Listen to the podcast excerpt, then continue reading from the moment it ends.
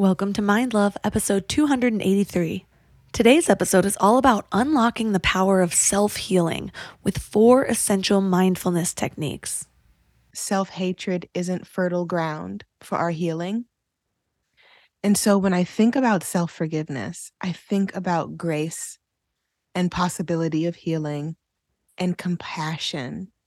I think about how I would show up for my kids if they made a mistake, if when they make mistakes. I love them through it.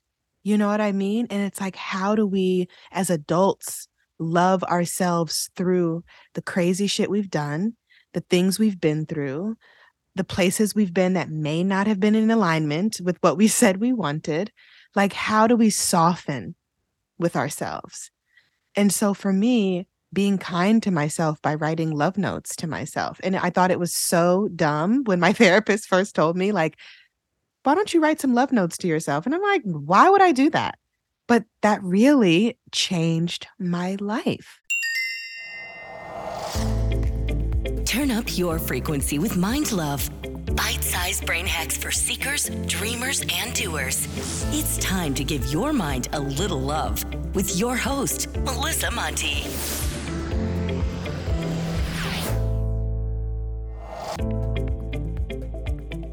If this is your first time giving your mind a little love, don't forget to hit the subscribe button. Mind love is a habit, and the more you give your mind that love and intention, the better you'll feel about yourself and your life. Plus, it's really a win win because more subscribers means Mind Love attracts even more amazing guests to bring you their wisdom. So don't forget to subscribe. Do you believe you have the ability to heal yourself? Or maybe we should back up. What even comes to mind when you hear the word heal? Is it always in reference to something physical? Because for me, anything that disrupts my sense of peace is something that could use healing. Whatever we're looking to heal back pain, migraines, cancer, or anxiety, inner peace, or lack of purpose our minds play a powerful part in the process. And I know it's easy to doubt that that's possible, especially when we're in the middle of it, because when we're in survival mode, it's really hard to access optimism. It's actually impossible to access anything outside of the fight or flight response. But it is possible to train our nervous systems to come out of that response and even go into it less often. And it's also possible to heal ourselves, even with the physical things. It's always funny to me when people look at me with skepticism when I talk about our ability to self heal, because it's actually a scientific fact that placebos work in as many as 30 to 60% of patients. And think about that. Usually, a placebo only involves a sugar pill or a saline injection. But people have so much belief that something is finally coming to help them that they convince their minds or bodies to heal. Just the belief that something will have an effect creates the effect. Now imagine that this belief doesn't just come from sugar or saline, but it comes from actually understanding yourself so that you can access your true power. You get clear on what's causing your self sabotage or your doubts, whether it's your mindset or your lifestyle, and then you start to make conscious changes. Or you dive deep into your trauma to change your relationship with it and with yourself. I wonder how powerful your beliefs will be then. Probably powerful enough to change the way you feel, right? And probably powerful enough to affect your decisions moving forward, right? To me, that's real sustainable healing. It not only changes how we are in this life, but it also changes what you believe yourself to be capable of, how you handle problems in the future, how you make choices, how you understand yourself. Rather than just looking outside of yourself for a magic pill or someone to come save you, you actually develop the tools to save yourself. So that's what we're learning about today. Our guest is Alex Elle.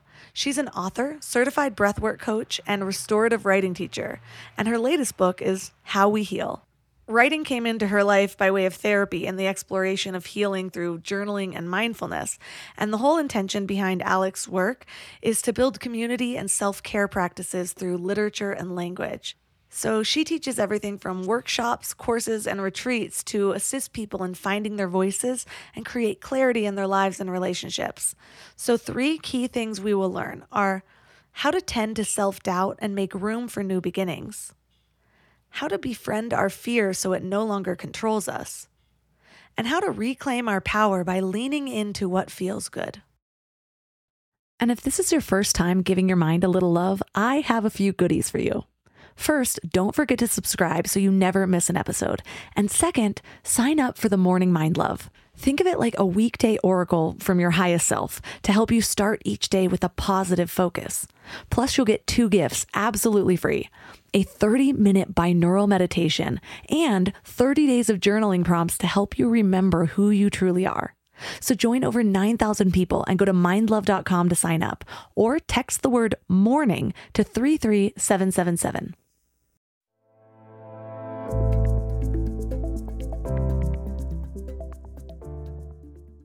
And now let's welcome Alex Elle to the show. Thanks for having me. So, what inspired your recent work on how we heal? Oh, that's a good question. Um, I really wanted this book to be a reflection of like community, um, a reflection of the multi facets that happen with healing.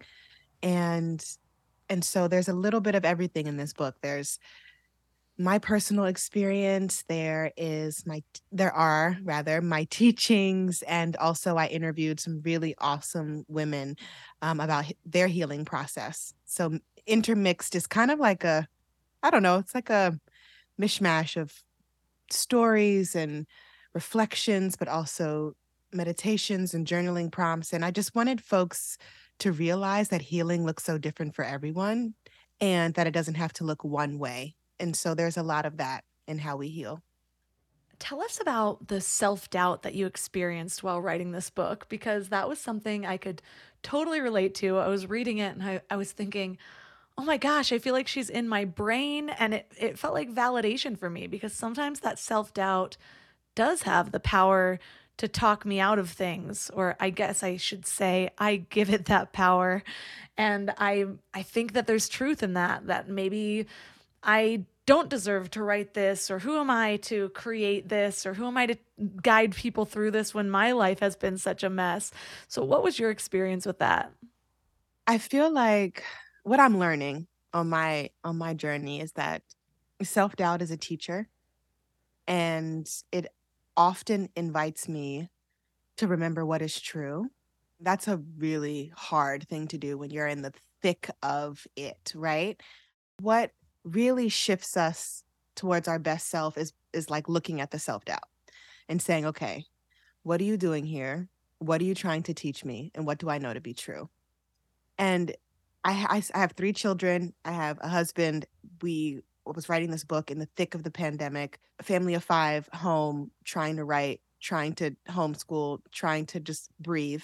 It was so hard to even have five seconds to create a clear mind. And so what I had to realize is that okay, the the type of space that I'm in right now is only feeding my self-doubt because not only can I literally not do this thing because we have crying toddlers and a frustrated teenager or whatever, I also feel like wow this is never going to get done and who am i to even write this book and so on, on top of everything it was just chaos and so I decided to open up how we heal, sharing that story because I know I'm not the only one. I know I'm not the only parent who's gone through this. I know I'm not the only author, woman, mother, friend. And so humanizing our healing and humanizing our self doubt is major for me because then it opens up this can of vulnerability and accessibility and relatability, which I think is really important and goes hand in hand with my work as far as bringing community together because I am a big believer that when we share our stories, even the rough and the nitty and the gritty, it brings us closer to one another. And so, you know, I look at my self doubt as a teacher. I don't love it, but it's a part of the human experience for me and for everyone, I think. I have noticed this shift in my interviews lately how many people are coming back to the idea of community or just that ends up being such this resonating key point in what they're learning. And I have this belief that if you are in tune with the collective, if you allow yourself to open up to that, then that's why it starts to become a theme. And I'm like, why is everyone talking about the same thing? And it's funny because I was just working on an interview with Dan Siegel and his new book called Interconnected. And he talks about how our society and our brains and our wiring have all been guiding us or basically steering us towards this illusion of self that self is isolated. And when that happens in the body, for example, when one cell starts to work as its own entity rather than as part of the collective, we call that cancer. And so it's interesting when we think of healing and we think of our own journeys because you make that point quite a bit that, like, healing isn't just about this solitary act. You say that healing our hearts is communal. What have you been finding with that communal aspect of healing? How does it is it is does it affect the whole or is it affected by the whole or both? What have you uncovered there? So I've been centering community care in my work for 10 years since I started. And I think that self care is an act of community care. I think that when we heal ourselves, we heal each other. I mean, I open up how we heal with that. And healing is an act of community service in my mind. And so I do think it is this experience where we are not only healing ourselves, but we're healing our lineage, both forward and backward. We are leading by example, healing by example. And what is really beautiful to me about that is remembering and trusting that my healing isn't just for me. It's also for my daughters. It's also for my students and my clients. It's also for my marriage, right? And so it's like when we look at it on a micro level, it invites us to to see that this is not just about us. I mean, many folks have trauma in their DNA. There has been a lot of research on that, especially Black folks, and I am a Black woman. And so, something I've been talking about, especially when I was on tour and when I've been teaching, is if there is trauma in our DNA, there can also be joy. There can also be healing. So reframing things on a cell on a cellular level is magnificent and it's possible. And I do think that has a lot to do with how we allow community to hold us and how we also show up in the world. Even if we're not best friends with someone or co-workers with someone, perhaps it's just in passing. Like I I love when a stranger smiles at me when I'm on my morning walks and we ex- exchange that sense of I see you. And so healing for me is this permission slip to be seen and also to see other people because the the healed parts of me can now realize and look at and hold compassion for the unhealed parts of someone else. And I think that that too is collective care and communal care. That's so true because in my most unhealed periods of life, I also placed the most blame. I was the most judgmental. And it's because I was projecting all of my own issues onto other people. Those were the things that were highlighted, and it was easier to see them in somebody else than it was to see them in myself. When I was dating people, it was easier to fix them and say what they needed to work on than see my own flaws and and what I was ignoring and still needed to work through.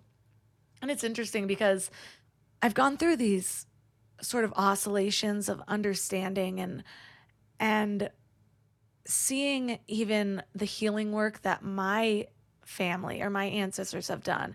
My family is my mom's side and my dad's side, they were divorced pretty much my whole life. So they just seem like very clear, different sides of family. And one of them mm-hmm. hasn't gone through much at all. And they also tend to focus on all of the little things. These make them big problems, really. And mm-hmm. the other side has gone through great trauma. That's where my ancestral trauma comes from. I've shared with my audience before that my dad had it really hard. His he was the oldest of eight kids and his dad killed his mom and committed suicide and mm. blamed my dad because my dad was the one trying to fight back and protect the family. Mm. And so my dad had that to carry. And I was raised in a religious home and I don't mm-hmm. really identify with the religion anymore. There's things that I gained from it, there's also things that I felt like maybe it hindered. I don't know, everything happens as it should though. And and for a long time I, I sort of felt like I was the only person that was trying. And mm. I really resonated with how you talked about um, being it was lonely to be the only matriarch of healing for your lineage. But the more I set off on this healing path, the more that's opening up to me where I can actually see you know my dad started it in a different way than I did. In mm. a he he was sober pretty much my whole life and now I have stopped drinking as of like 500 days ago or something like that, but he did what he could and he found religion to save himself whereas mm. I kind of identify more with a broader spiritual journey. And so it's interesting how if you would have asked me seven years ago, I would have been like, no, I'm the only one doing this. and now I'm like, no, you know, people have found their ways. They've just found different ways than I have.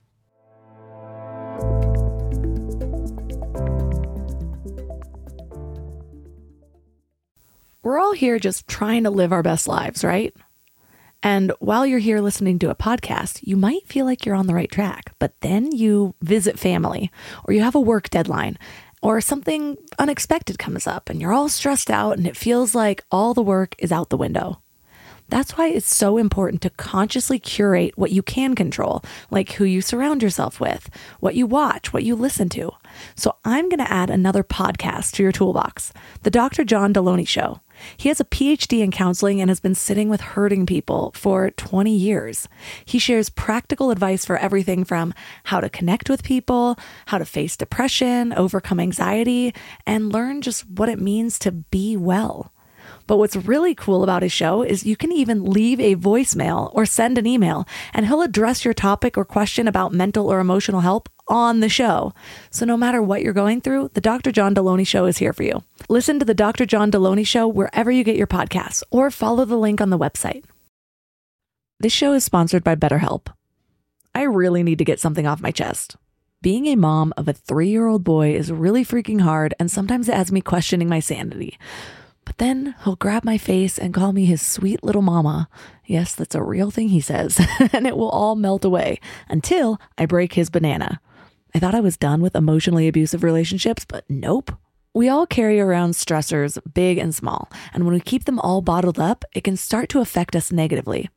Therapy is a safe space to get things off your chest and to figure out how to work through whatever's weighing you down. For me, just talking things through is hugely helpful, but it's so hard finding friends and family that are unbiased or non judgmental. And therapy isn't just about dealing with major trauma, you know?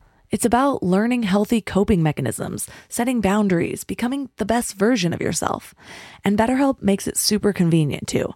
Everything's done online so you can fit therapy sessions around your schedule. Get it off your chest with BetterHelp.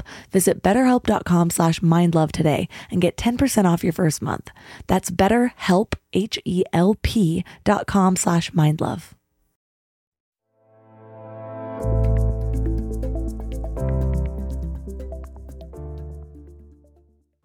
If you would have asked me seven years ago, I would have been like, no, I'm the only one doing this. and now I'm like, no, you know, people have found their ways. They've just found different ways than I have. Yeah. And I, I love that. I love that distinction. Like people have found their different ways of showing up and in their healing. Right. And I think that's really where I've learned to exercise more empathy and compassion when it comes to my mother um, I'm completely disconnected from my biological father's side of the family. I don't know much about them. Um, but when it comes to my mom, it's interesting. Like when I started looking at her as a woman and not just my mother, the empathy and compassion really started to open up for me. And then I could see, like, yeah, I may be the only one healing this way, but I'm sure that in some phase of my mother's life, she thought that what she was doing would be healing for the moment, right? So it's like looking at how people show up and how they try to show up, even if it's not the same way that we would show up. And I can relate to those the mother daughter triggers just so much. Like my mom and I have a great relationship, but she's also my as Rhonda Byrne puts it, personal emotional trainer. she can trigger me more than anybody in this world. And there'll be times where I'm like deep into my healing work, just doing the work and I see the way I'm showing up in my family with my husband and my kid or with my friends. And then I go home for the weekend and I feel like I've just reverted back to like teenage angst. I'm like, am mm-hmm. I making mm-hmm. no progress at all? Right. And it's funny, I think it was like, I think it might have been Ram Dass. I don't know, maybe not, but somebody said, if you think you're enlightened, spend a weekend with your family. and I was like, thank you. I feel so seen. You wrote this so long ago. but it brings up the point that you teach about how some things will always need tending to in our healing, even if we thought we were further along in the process. Can you talk about that? So I wrote something um, last year that said, give yourself permission to heal from the same thing more than once. And the reason why I wrote that is because society teaches us to to move on, to get over it, to go on to the next thing. And something that I've realized in this healing journey in particular is that certain things are always going to hurt. And an example of that could be like the loss of a loved one. My mother in law, not my mom, my mother in law died six years ago. And my husband said to me, This is never going to not hurt. It's all about how I deal with the hurt when it shows up, the tenderness, the aching. And I just remember thinking that, like, aching, the self soothing, that is what's so beautiful about the healing process because it's not about moving on or getting over. It's about being with everything that shows up as we are healing, as we are mending, as we are experiencing joy in the midst of grief or gratitude in the midst of grief, right? So I often say to folks, listen, it is absolutely okay that you are still triggered by something you thought you healed from because at the end of the day, there's no destination when it comes to healing. It's a work in progress, it's a forever love, and that's special. Even though it's annoying, it's special. I'm tearing up over here because I have those things and a lot of them actually, Mm. and they're at different stages of that. And so they show up in totally different ways. The one that still gets me to cry, I hate that it sounds silly, but people with dogs know. I lost my dog of 15 years in May, and Mm, sorry. oh, it was just such a deep loss for me. Like he was just my family during my hardest times and and I I feel it in my body whenever it comes up and and I'm also pregnant so the tears come a lot faster. I'm okay over here. but uh, but yeah, um, it's funny because I loved that dog so much. Like we were so close. People were really worried about me when he he passed because Yeah. they were just like, "Oh my gosh, we've known you with him. We we haven't known you without him," type thing. And Mm, and what I found so surprising though was that one of the biggest things that came up was this almost regret or I was mm, I was beating myself up because when I first got him in my 20s, that was when my life was the biggest shit show.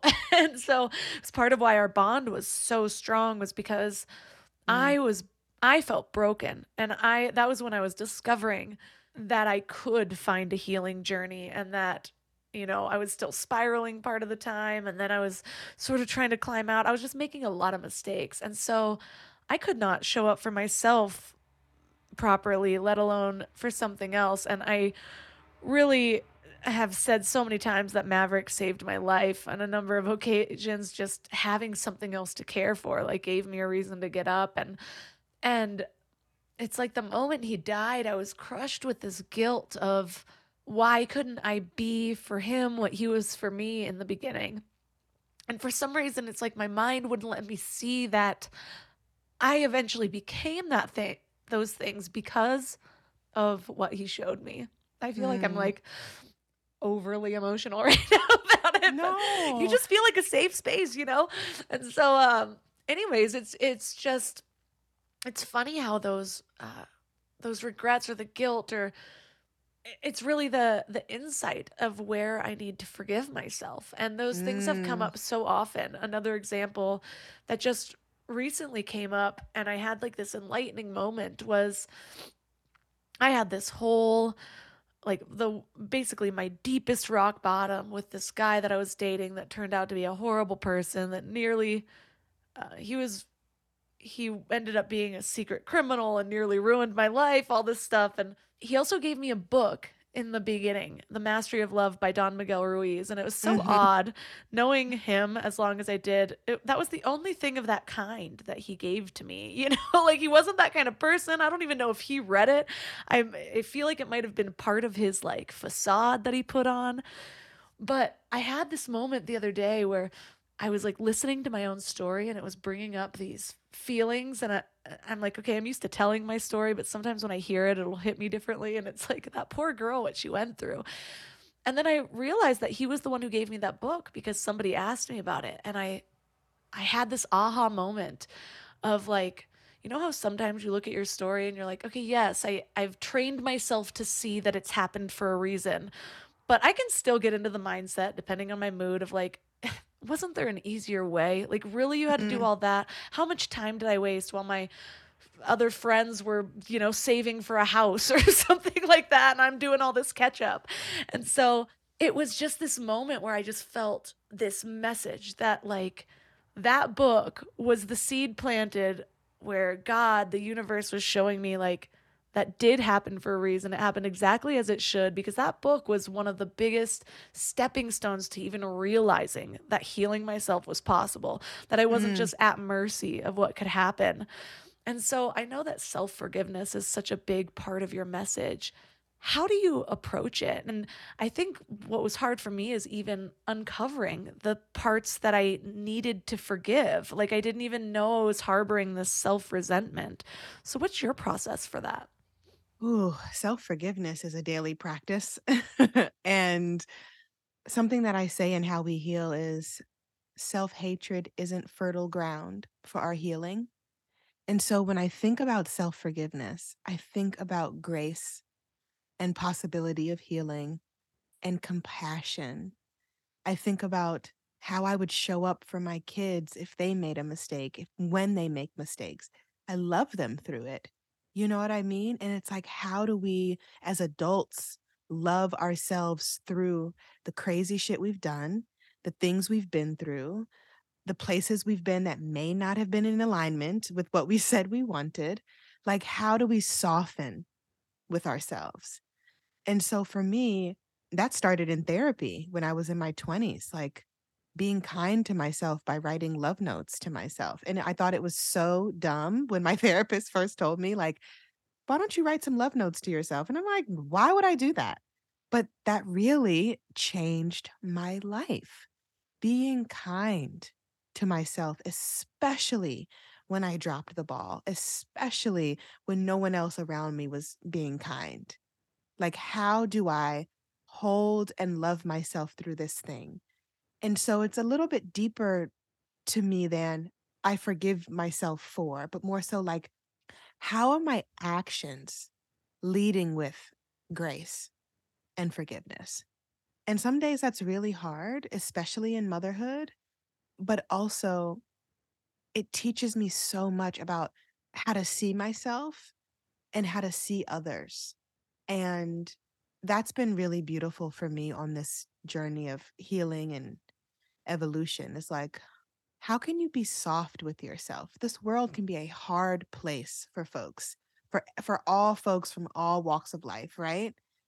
How do we soften into ourselves? How do we become a safe space for ourselves? And I think I'm just now in my 30s, like learning how to be soft, softer with myself. It's difficult. I, can you give us an example of what that might look like in practice? Yeah. So a couple of months ago, I I mentioned I have three kids. One just turned 15 yesterday. 11:20. She turned 15. I don't know when this will air, so I'll just say one just turned 15. One is 4 and the other is 3. And my oldest is a amazing kid. She's so awesome. And I said something or did something or or didn't say or didn't do something that hurt her feelings. I don't remember what happened, but she her feelings were hurt. And she told me that I was being insensitive and that I hurt her feelings. And immediately I apologized to her. Not I'm sorry and or I'm sorry but, but I'm sorry that I hurt your feelings. What can I do better next time? How can I love you better next time? And it was easy for me to apologize. Like, I didn't grow up with adults apologizing to me, but I knew that a part of breaking cycles in my life was that I was going to be apologizing to my kids if I did something that hurt them. We talked through it and we hugged and kissed after. And I have been mindful of what I say or what I don't say, how I say something, etc. But I remember after leaving her room feeling like such a complete failure for hurting her feelings. And I felt like I let her down, like I was traumatizing her. I just it was I just went down a whole spiral. So and, and it was it was intense. And so I had to ask myself, how can I love you through this? And what can we do better next time? And that was the same thing I asked my kid is something I asked myself. And I had to be honest with myself and say, you are just a human. You are an amazing mother. You are a kind, empathetic mother.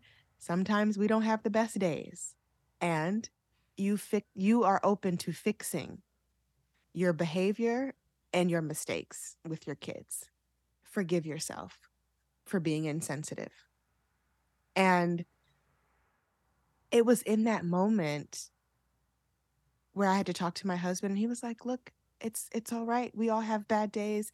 Charlie, my oldest, she was she, she was like, "Mom, I love you. It's okay. We all have bad days. I can be insensitive sometimes. We, you know, we laugh about it and stuff, but it's just like showing our children that we're human and that we're also we also deeply love them even when we are wrong or when we drop the ball is magnificent, but we also have to not beat ourselves up over getting it wrong, especially as as we raise humans because it's hard. And so a big part of my healing work has been to give myself grace, not just in motherhood, but in life, and also love myself how I love other people, which can be deeply challenging when you don't when you are the matriarch of healing and you've never seen love or you've never had an apology from an adult you know what i'm saying? Like if you don't know what you're doing it is hard.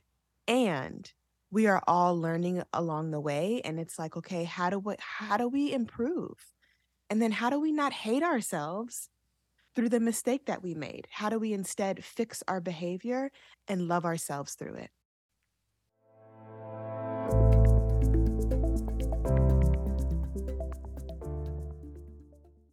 And now for another episode of Lies We've Been Told About Our Health.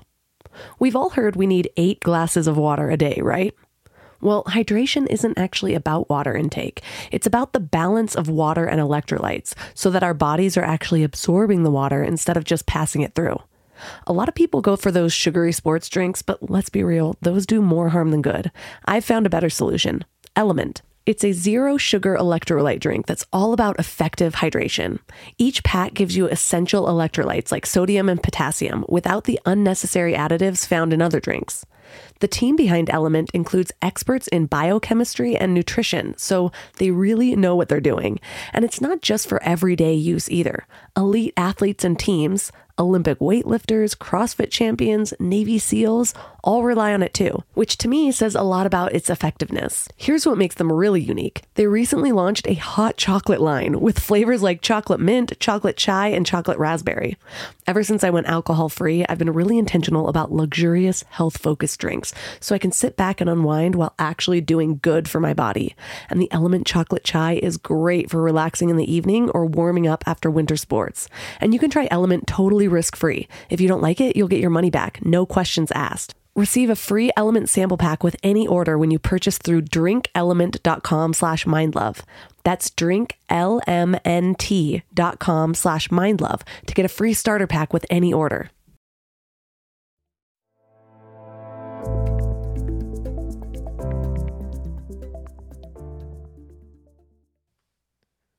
That's such a relatable example and something that's been on my mind a lot. I'm pregnant with my second. My first will be exactly two when this one comes and Mm. and so I still have a little bit of time before I have those deeper conversations, but the type of person I am, I'm already thinking about it. Like, how am I Mhm. going to handle this? How am I going to make sure that he is okay with his emotions, that he welcomes them? How am I going to make sure that I'm modeling what goodness is, what what all of these Mm. concepts are that we're talking about? How do I model those? And and man, if anything, it's a kick in the butt for my own healing. Like I am Yeah. immediately have a mirror towards what I have been neglecting, even with all of my years of healing work. And so, one of the things that uh, comes up though with the example that you gave, and I feel like with kids, it's a little different. I will apologize to my kids if I ever hurt their feelings, no matter what, even if I'm looking and I'm like, really, that hurt your feelings? but I feel like it's a it's a collective conversation that keeps coming up even in society. It's like people are talking about, well, should everything be apologized for every time somebody's offended, or where's the line of of seeing of also teaching people to not let that penetrate in a way. And and like i said it's totally different when it comes from your parents. I feel like it's always Mhm. a separate conversation. Hmm but what is that what do you think about that topic? Uh, because it is a kind of a push and pull like no everyone's too offended these days everyone affects, uh, expects an apology for everything and and then on the other Mm. side it's like yeah but we can do better can't we look at the that the effects of our actions like and there is a line there i can i can get into the mindset of both sides depending on the topic Mm. what are your thoughts on that I think there's nothing wrong with apologizing if you hurt someone. I don't think there's anything wrong with that. And when it and, and specifically thinking of parenthood, it's the it's the acknowledgement of the hurt feeling, mm-hmm. of the way you made someone else feel, your child in this case, that I think is what creates emotional safety, is what makes children see and trust and believe that they matter and that their feelings matter. And while they'll go out into the world and people will be like, I'm not apologizing to you for that, they, I think, will have less of a hard time when that happens because they know themselves in a way that because they were seen as children. I don't know if I'm making sense, but I know for me personally, I never had adults apologizing to me. And I grew up in a very volatile, very abusive home. And that is something for me that one, I do not want to, of course, I'm not volatile or abusive to my children, but if they say that, hey, that hurt my feelings, that is like, that's emotional safety when a child can say to their parents, you hurt my feelings. And for us not to dismiss it and be like, Ugh, that, and that can, that, and don't get me wrong, sometimes you want to say that, especially in teenagehood, but, or and, and saying, I'm sorry I made you feel that way is so important. It's important to me. I don't, it's really hard to put into words. It's about the acknowledgement, it's about the creating of emotional safety. And even when I look at my four and a half year old and my three year old, they're 20 months apart. It's pure chaos in this house with them. And they can be really rough and tumble and all of that. And that they can hurt each other. They can hurt each other's feelings. But it's second nature for them to say, I'm sorry. Because they hear us saying that to each other. And it's not like we're not just teaching them to say, I'm sorry, we're also teaching them to change the behavior. Right. So it's like, I think it's cyclical. And I also understand where people are coming from, where it's like people are too sensitive these days. But I don't think sensitivity is a bad thing. I think that if you hurt someone, whether it was your intention or not, an apology is important. It creates emotional safety, it creates empathy, it creates connection.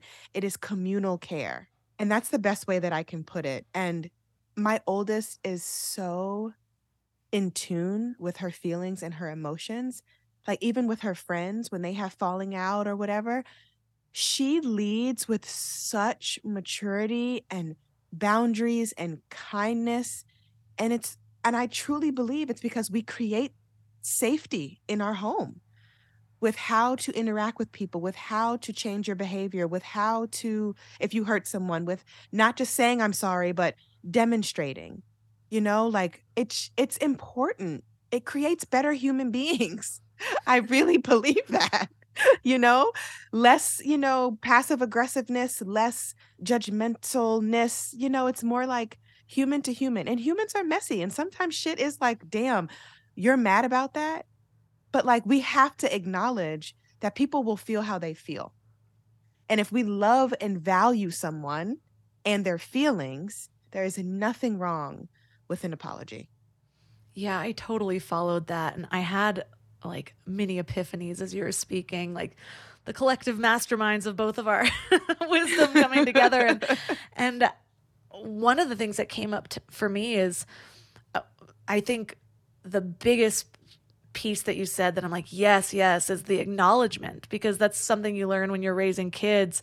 I've read a bunch of parenting books at this point and and it's interesting dealing with a toddler because you can't just sit them down and logic with them, you know? And, right. And There's so you, no logic with a toddler. yeah. And so you have to acknowledge their feelings. And most of their feelings by an adult standard are going to be ridiculous. It's like, okay, like you asked for a piece of cheese, then you threw the piece of cheese on the floor and now you're upset. Like what? you know? And so it's like these little things, but it, it teaches me so much because where, whereas my first thought was, yes, I would handle it differently with my own kids. What I feel like is expected from me and in managing their feelings is different from a friend or somebody else or a stranger online.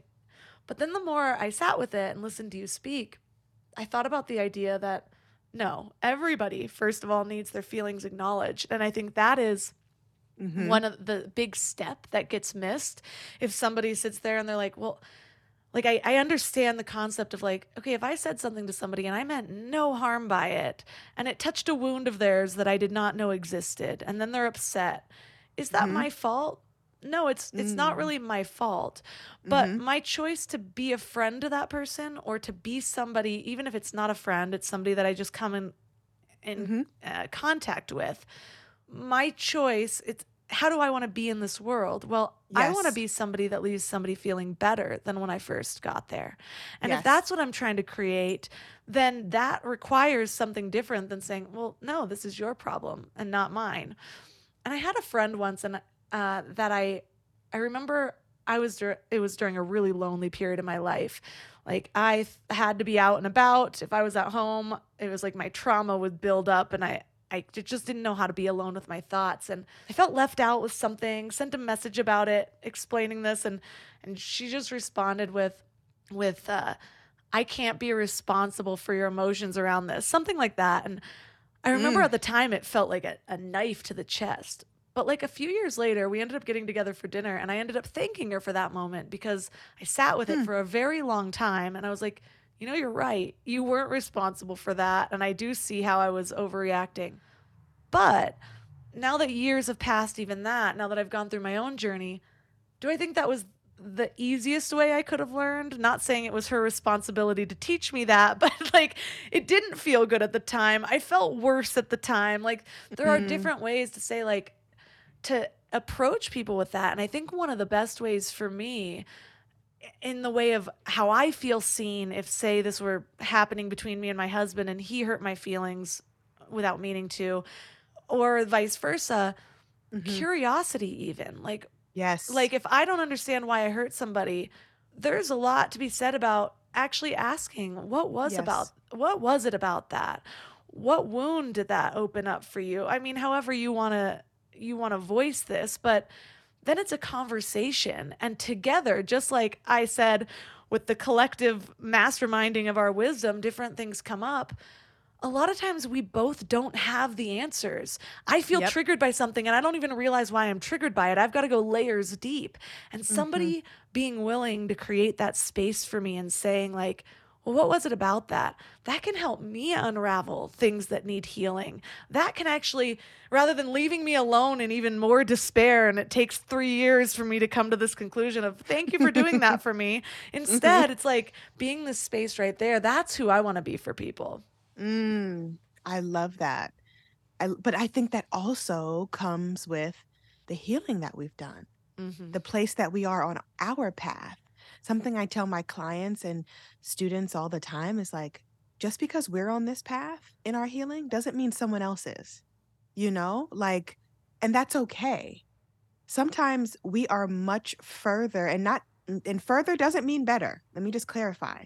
But we sometimes we are much further than someone else might be, and vice versa. I know that when I was in the beginning stages of my healing, there was some things that I am not proud of. You know, the things that I didn't handle well, the conversations that I didn't have, the lack of self awareness enough to be curious about someone else. Right.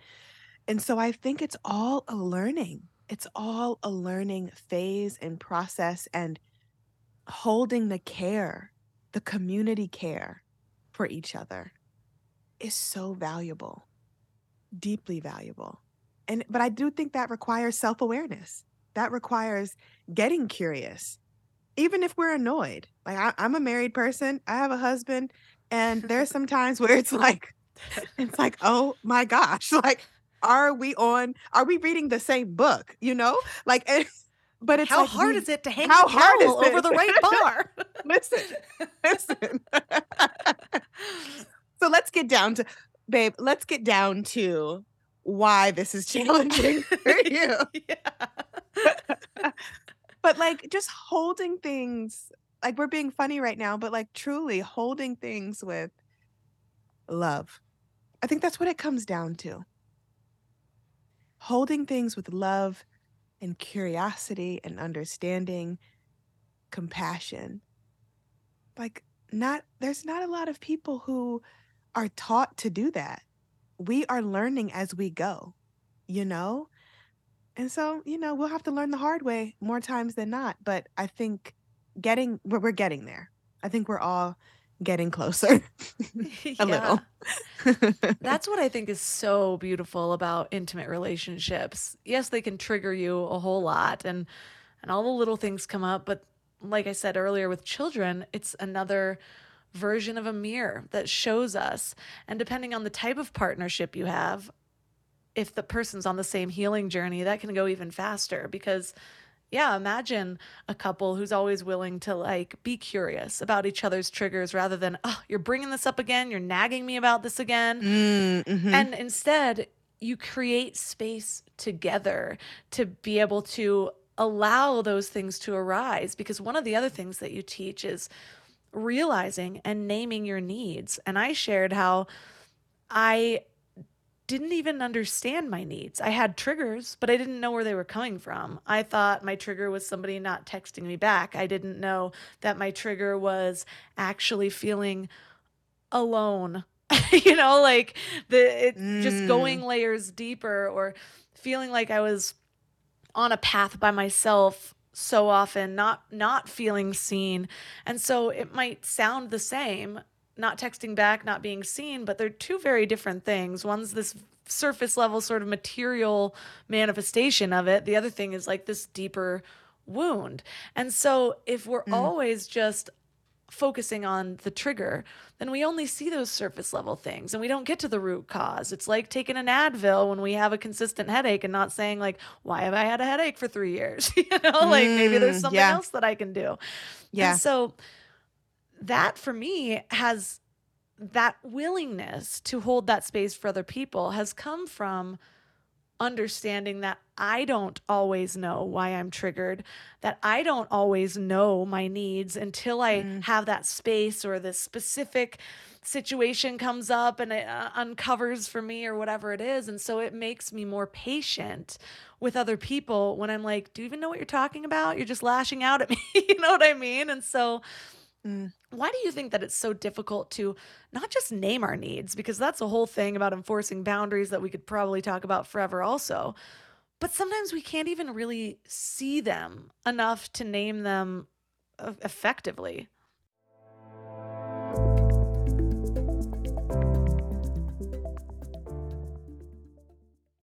I'm constantly sharing with my clients to stop searching in life and instead start aligning. It's true with purpose, with relationships, with higher versions of yourself, and it's also true for hiring. The best way to search is actually just to match with Indeed. Indeed is your one stop hiring platform with millions of job seekers visiting every month, and their powerful matching engine helps you find quality candidates fast. Plus, Indeed lets you schedule interviews, screen applicants, and message candidates all in one place. But Indeed isn't just about speed, they also deliver quality. According to a recent Indeed survey, 93% of employers agree Indeed delivers the highest quality matches compared to other job sites. I love Indeed because it makes hiring so much easier. I'm all about alignment in all areas of my life, and that includes people I hire to work in my business. So I need a hiring partner that makes it simple to find candidates with the right skills. And that's Indeed. And what's really cool is Indeed's matching engine gets smarter the more you use it, learning from your preferences and over 140 million qualifications. Plus, I love that I can do all my hiring in one place. It's just one less thing to keep track of between all of the other things. So join over 3.5 million businesses worldwide who rely on Indeed to find great talent fast. And listeners of this show will get a $75 sponsored job credit to get your jobs more visibility at Indeed.com slash mindlove. Just go to Indeed.com slash mindlove right now and support our show by saying you heard about Indeed on this podcast. Indeed.com slash mindlove. Terms and conditions apply. Need to hire? You need Indeed.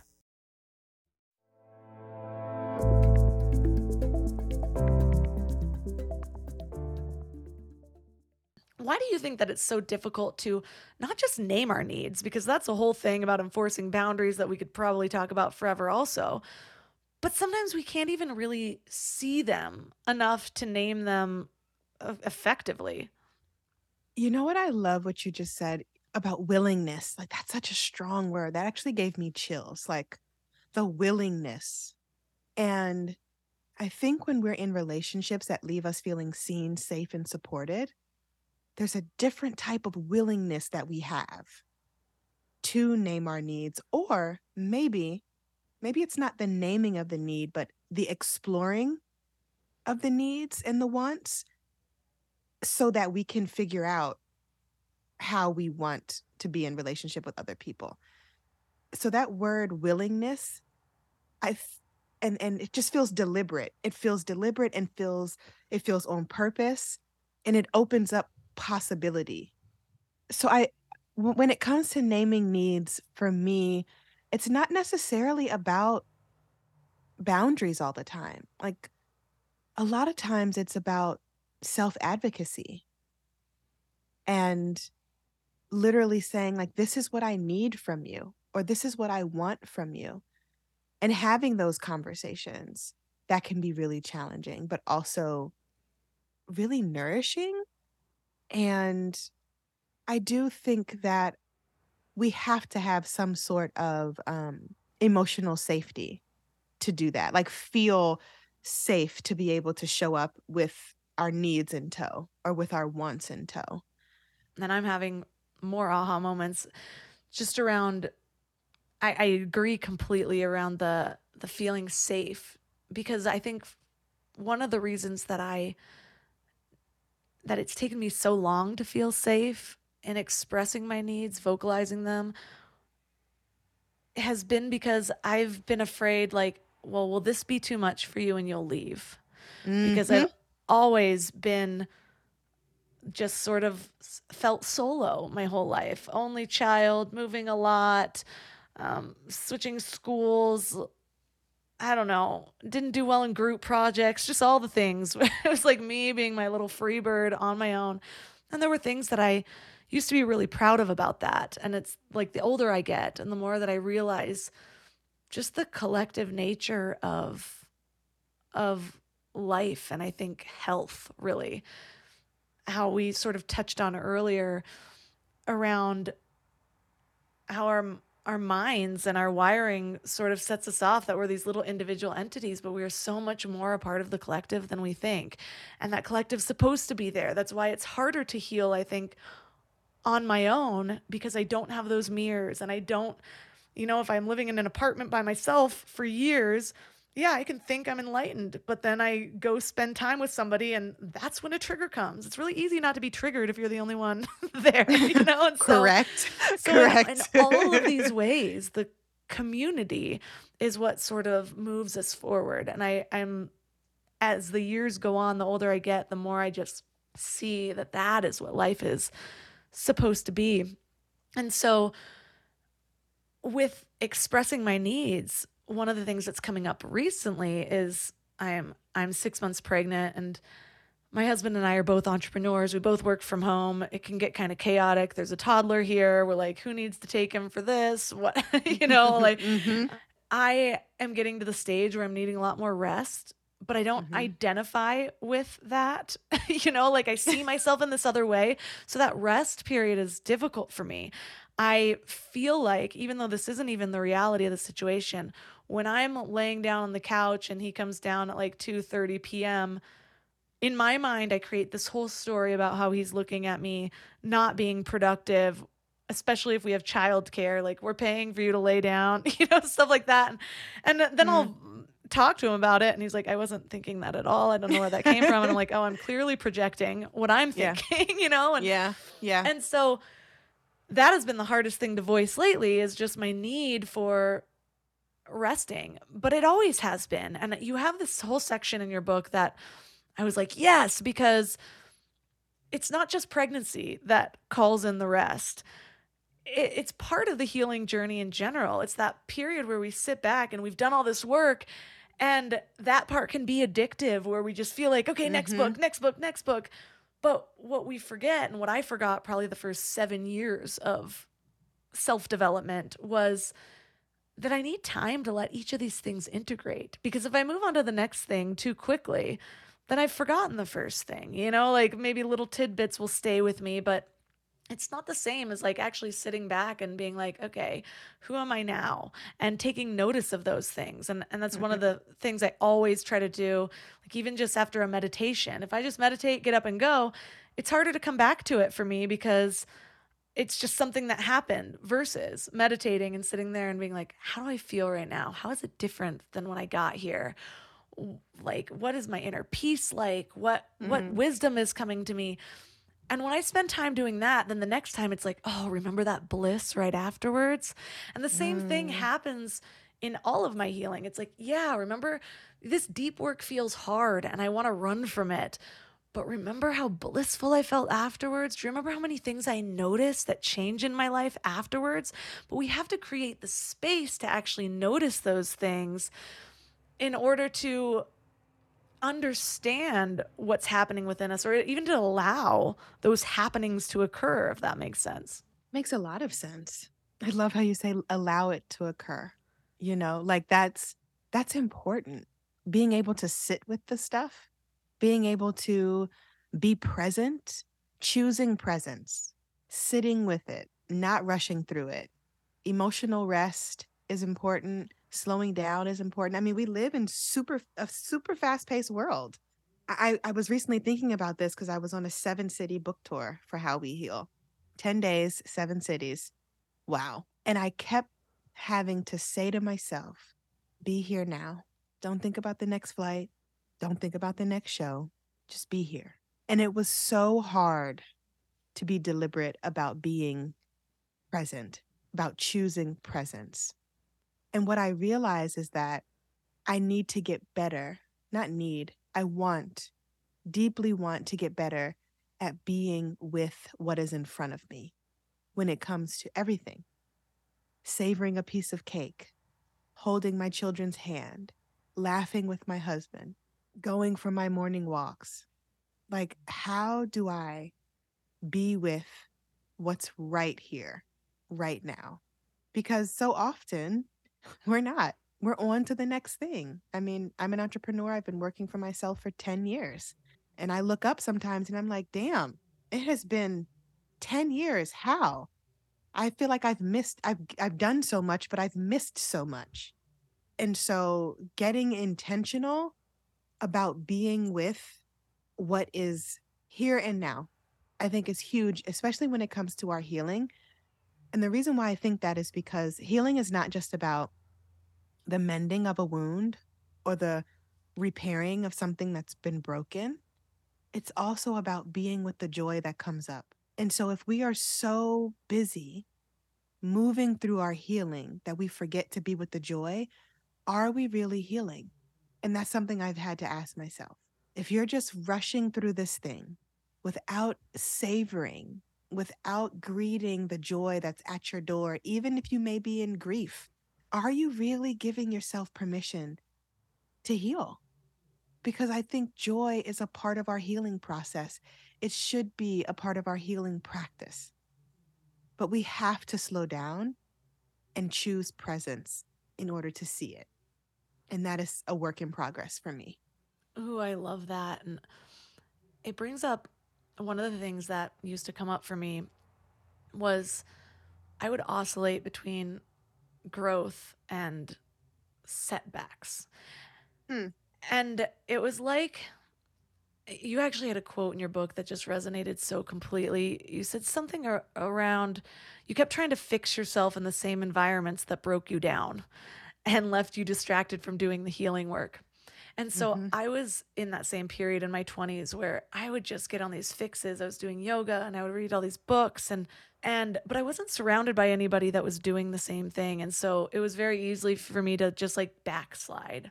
Mhm. And so then as I ended up slowly making changes to my life, you know, one person at a time, sort of attracting somebody new, not even really noticing that my life was shifting, even doing the work in the harder ways and not really seeing where I was I was setting myself back. But I was worried that if I wasn't constantly on that fast track of progress, that I was then going to spiral back because that's what had mm-hmm. happened for the first few years.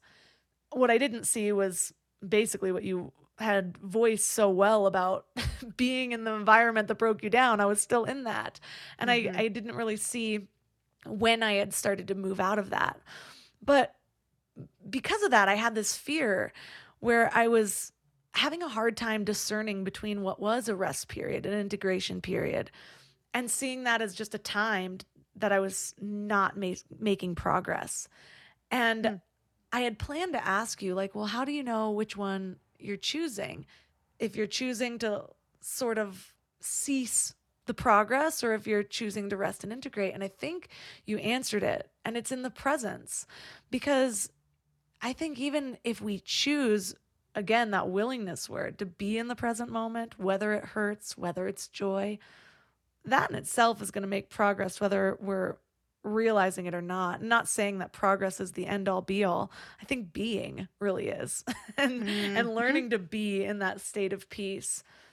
But if we're in that present moment, we not only are able to see more of uh, we talked about so many different things, but one of the things was like triggers that come up and thinking it's the surface level thing versus, oh, it's actually a wound that's a few layers under that. Or whether it's the self forgiveness, just feeling uncomfortable in the moment and then realizing, oh, no, this is kind of a resentment that I'm holding on to myself. All of those things are found in the present moment. Mm. And what we tend to do is we create all these stories about ourselves and other people. And, and then we're either living in the past or in the future or just in the story that we made up. And it's an illusion completely. and so it helps us to see parts of ourselves that are just covered up or we've been hiding or we have been ashamed to kind of pull out. But it also helps us to see what comes up for other people. I find that the more present I am, it's like I can be having a conversation with somebody and pick up on the tiniest subtleties where I'm like, ooh, I want to pause here.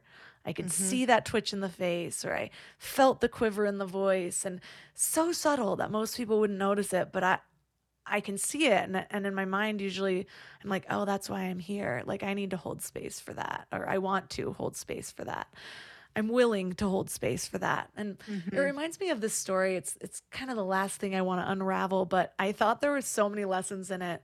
You told this story about the mean lady and trying to get her to speak to you. hmm Will you share that story because there's so many lessons in it that I feel like we can unravel. Oh my gosh. Yeah. So we used to live in an apartment years ago, and we had a neighbor who everyone looked at her like the mean lady because she wasn't very nice and she looked mean. Is the best way to put it. And I don't want to say I would go out of my way to be kind to her, but I would be a little bit more intentional about like holding the elevator for her or smiling at her or saying hello. And like nine times out of 10, she would look at me like she couldn't stand me, that I was so annoying. and, um, like, why does she hold the elevator open for me? Go up to the third floor and like, I don't want to talk to you. like, close the door. But then one day, well, my husband had said, stop talking to her. She doesn't want you to talk to her. She, she she's mean. Stop talking to her. And I just said no. I said one day she is going to speak to me. So then it became kind of a game, like a game of compassion. I don't know if that counts. I don't know if Thich Nhat Hanh will be happy about me saying that, but I just really knew I knew that she was hurting because I knew that look. I knew that look. I could feel it in my body because I used to have that look. And I used to think like, what did she go through? She would be with her daughter a lot of the time, and her daughter was the sweetest, most kind little girl, but she was always clinging to her mom. And I remember thinking like, what is she protecting her mama from? Like what what is their story? And so I continued to be kind. I stopped saying hello, but I did like smile. I did still hold the elevator open. And then one day I smiled at her and she smiled back at me. And I thought I was going to die. I was like, you would have thought Beyonce smiled at me or something. I was like, oh my, in my mind, I'm just like, oh my God, she she smiled at me. And then I think I said, like, it's a, it's a nice day outside or something. Or maybe she said it. I don't know. But we were like having a moment. And I was just feeling good and happy for her. Like something shifted. What good news did she get? Like, I don't know this mm. woman. I have, I don't know her story, nothing, but I was just thrilled that she had a glimpse of joy that she was willing to share with me. I ran home and I was like, babe, she, she smiled at me.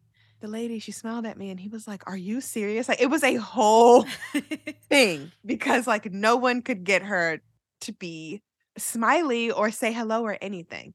And so we had a moment and I and I shared that. So my editor actually wanted to take that whole section out of how we heal. I don't know why, but she was like, it doesn't fit. And I was like, oh no, this fits because this is community care right here. Like allowing someone to feel held and seen, even if it's just through a smile. And like she felt safe enough for whatever reason that day. And she wanted to be seen by me for whatever reason that day because she had something, there was something that had softened in her. And I remember thinking, like, I remember when that happened for me, when I softened, when I stopped being so angry, even if it was just for that elevator ride, you know? And it just reminded me of the power of collective care and compassion and humanity. And it's so funny. I actually recently saw her and we didn't speak, but she saw me and I saw her. And it was this very clear, I hadn't seen her in years since this happened. And she, we didn't smile or anything, but we saw each other. And it was that, I know who you are type of vibe. And um, I just think that that's beautiful. I think, I think we were both kind of shocked to see each other because it had been so long. But it was kind of like we were having a moment where it was like, oh my gosh, like she was probably like, there's my annoying neighbor from the third floor from all those years ago.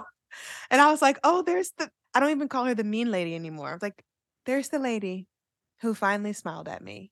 So I just thought that was a lighthearted way, but also a really impactful way to share communal care. Yeah. And yeah, so yeah, that was in in a nutshell. That's the story. See, I got so many so many things from that and and two of the biggest things that came up, it reminds me of different things I've done in the past. But the biggest thing was meeting people where they are. that because there's been times in whether it's intimate relationship, friendship, whatever, where I'm like, I'm doing all these things for you. What do you do for me? type thing. And then I get a shift of perspective and I'm like, oh, we have different love languages. You, I do gifts or something like that for you. You do quality time. I'm not as good as the, at that one. And and with this former mean lady, now just lady, she like she, maybe she wasn't ready for the conversation. She didn't want to open herself up to having to do that often, but she could handle the smile. Or maybe the smile showed that she was in the presence of peace or a safe space mm. or something like that. And that's what allowed her to come out. And so there's so many different things in that. And it just, we had talked about earlier how just because we're further in certain areas does not mean we're better. And that's so true. And it's something that I feel like the further in self development you get, the more you have to remind yourself because you start looking at your family.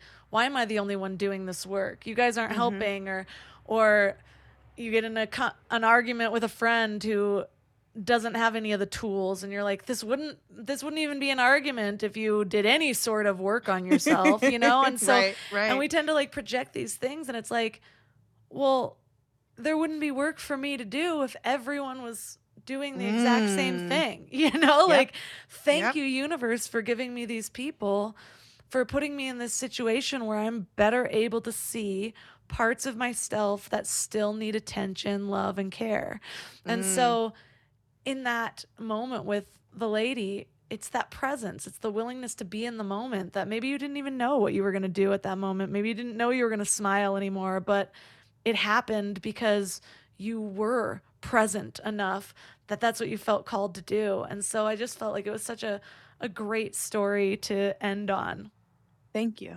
Because that story almost didn't make the book, but I'm so glad it made the book. you can so send glad. your editor this clip. See? well, thank you for this conversation. I absolutely loved it. This is just going to be one of my favorite episodes. And so, for listeners that are resonating with you as much as I am and want to learn more, where's the best place that they can connect with you and find your book? Oh, yeah. So alexelle.com, all the things are there. I have a gratitude newsletter on Substack, alexelle.substack.com.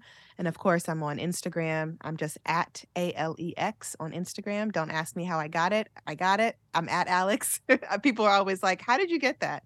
Magic. And yes, I look forward to being in community with you all. And thank you so much for having me, Melissa. This was really great and fun. And I'm honored um, that you invited me on.